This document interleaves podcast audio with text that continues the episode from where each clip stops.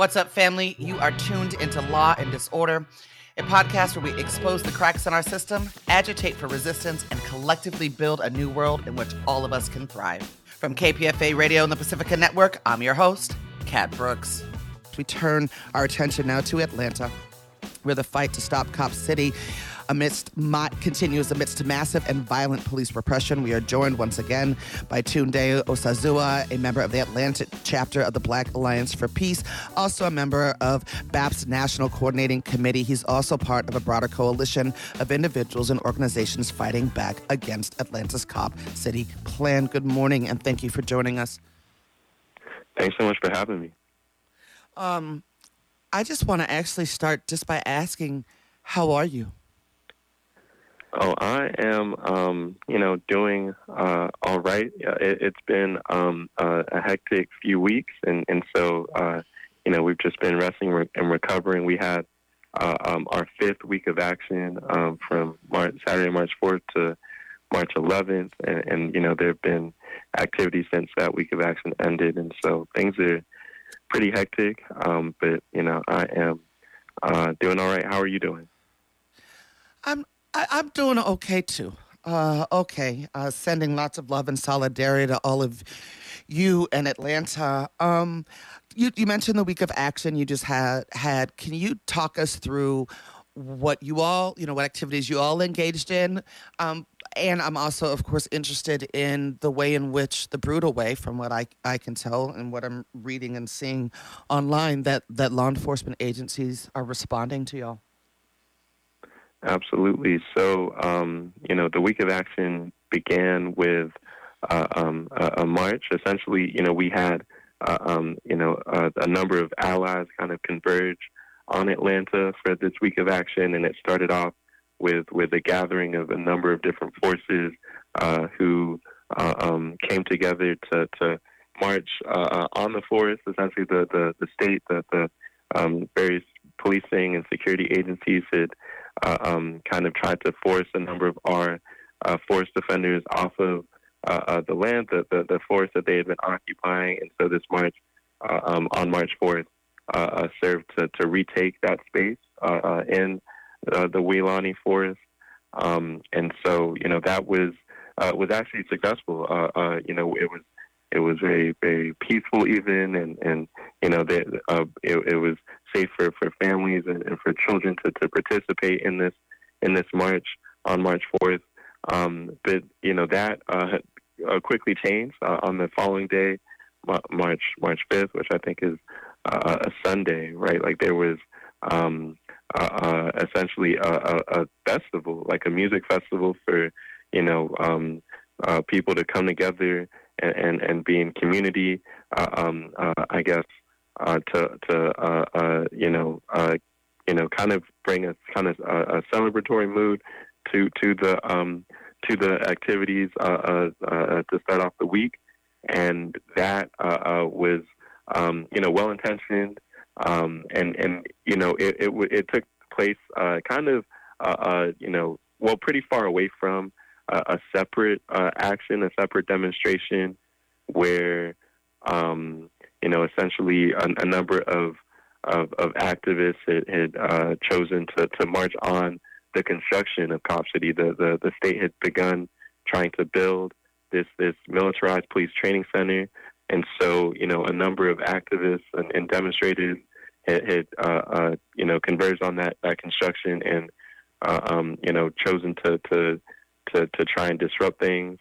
Um, and so, you know, in the midst of that jubilant celebration at the music festival, uh, uh, 30 police cruisers came and cut through uh, like a, a, a, set of a jazz musician and, and, you know, with guns drawn, indiscriminately attacked, tased, and arrested music festival attendees.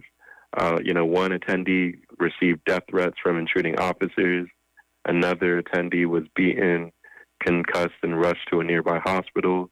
Uh, and there was there were reports that an officer drew his sidearm and fired over uh, um, their, their, head as they chased them into the woods. Uh, and and so that that was you know uh, uh, uh, supposedly in response to, to those demonstrators who you know far away from from the, the festival, you know, had destroyed several pieces of equipment and infrastructure. And, you know, in, in the midst of that, that, um, you know, I guess police raid on the festival, 23 individuals were arrested and charged with domestic terrorism. And, you know, those charges include two legal observers, right? And, you know, the evidentiary claims for those domestic terrorism charges were flimsy. You know, there, there are other uh, uh, protesters that had been charged with domestic terrorism in, in the months preceding this this um, recent uh, uh forest raid. Um, uh, and you know, th- this time they, they were citing mud on the clothing of arrestees for you know the reason for these arrests because these are just you know festival attendees essentially. So you know, uh, in the past, right, like there have been uh, um, you know, a number of different policing agencies who would converge on the force together, uh, uh, and, you know, starting on, I think, January 18th to arrest forest offenders. And I think that was the first time that they had uh, used this domestic terrorism charge.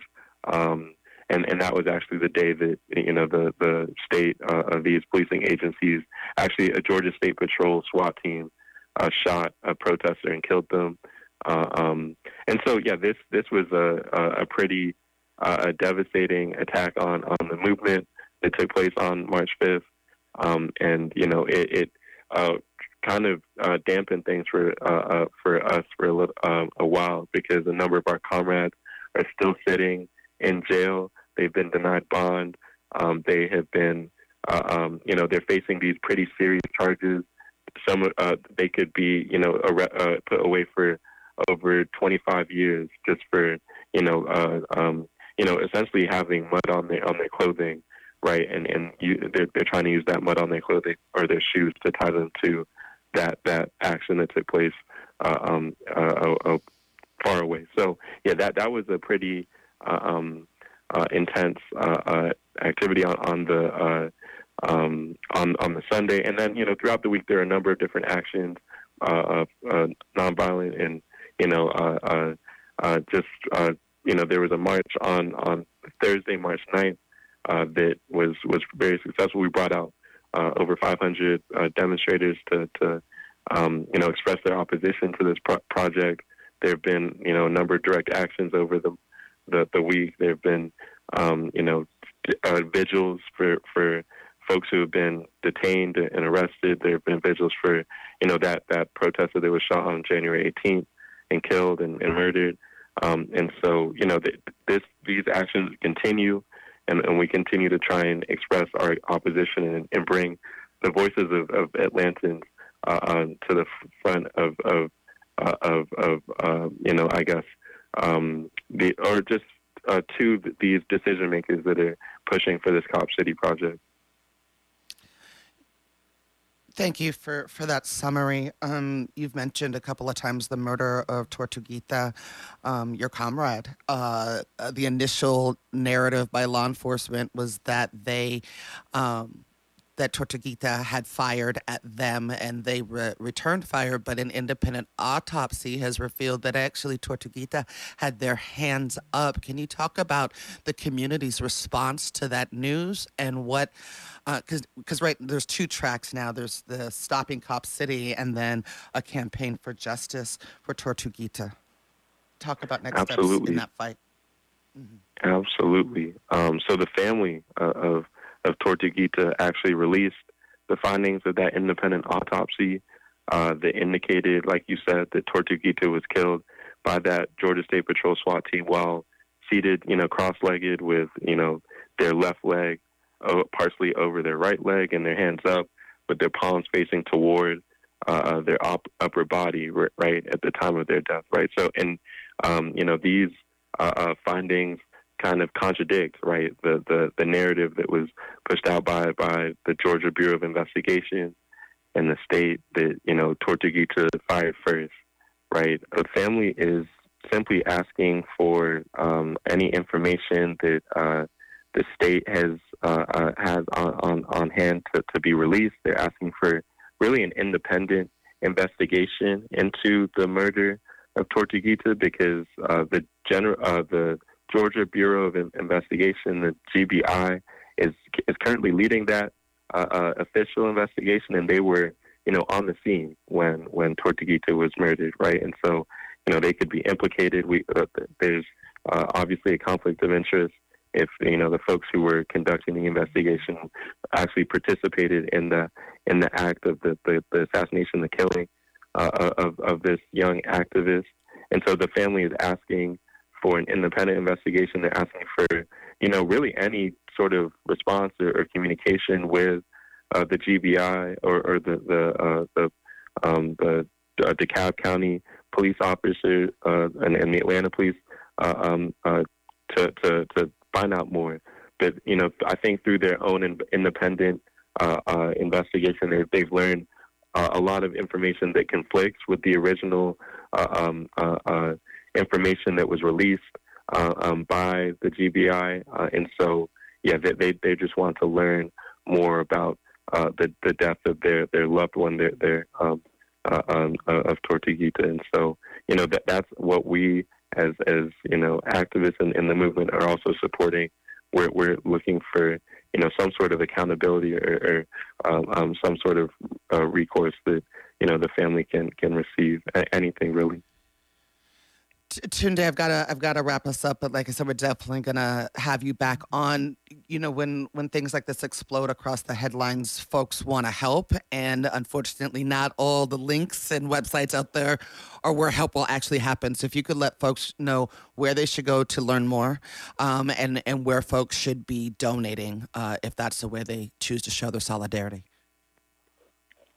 Absolutely. Um, I think you know if folks want to donate, they should. Uh, donate to the Atlanta Solidarity Fund, um, which is uh, providing uh, legal support to uh, the many, um, you know, demonstrators and, and protesters and uh, festival attendees who are, are currently detained, detained or facing charges uh, as a result of, you know, um, I guess the, the state's repression in re- re- relation to this movement. I would also recommend that, um, you know, these folks check out the Atlanta Community Press Collective for um, you know, updates on the movement as well as uh, uh that that website atlpresscollective.com, as well as you know the the defend the Atlanta Forest um, website and and social media, and and then there's a Stop Cop City social media page, and finally there's um, Community Movement Builders has a page on Stop Cop City that has a lot of great information and resources for folks to check out and find out how to get uh, uh support this this movement. So uh, those are the resources I recommend. Thank you, Tunde. We will link to those in the archive version of this show. Um, sending again love and solidarity, and we will be chatting with you soon. You've been listening to Law and Disorder, a podcast where we expose the cracks in our system, agitate for resistance, and collectively build a new world in which all of us can thrive. That's it for this episode, family. You can find more information about topics and guests in this episode's show notes. Law and Disorder is produced at KPFA, that's listener supported radio on the Pacifica Network. The show is produced by Jesse Strauss and hosted by me, Kat Brooks. Our theme music was composed by Steve Raskin of Fort Knox 5. If you like what you heard, please follow us on social media at Law and Dis, that's D I S, and subscribe wherever you listen to podcasts. Feel free to holler at us about something you heard or send us a show idea at law and disorder at kpfa.org. You can also find our content live at 8 a.m. weekdays on KPFA. That's 94.1 FM in the Bay Area. Our show and all of KPFA's programs are funded exclusively by you, the listener. And if you're in a position to support us, please donate today at kpfa.org. Take care of yourself and take care of each other. We all we got, fam.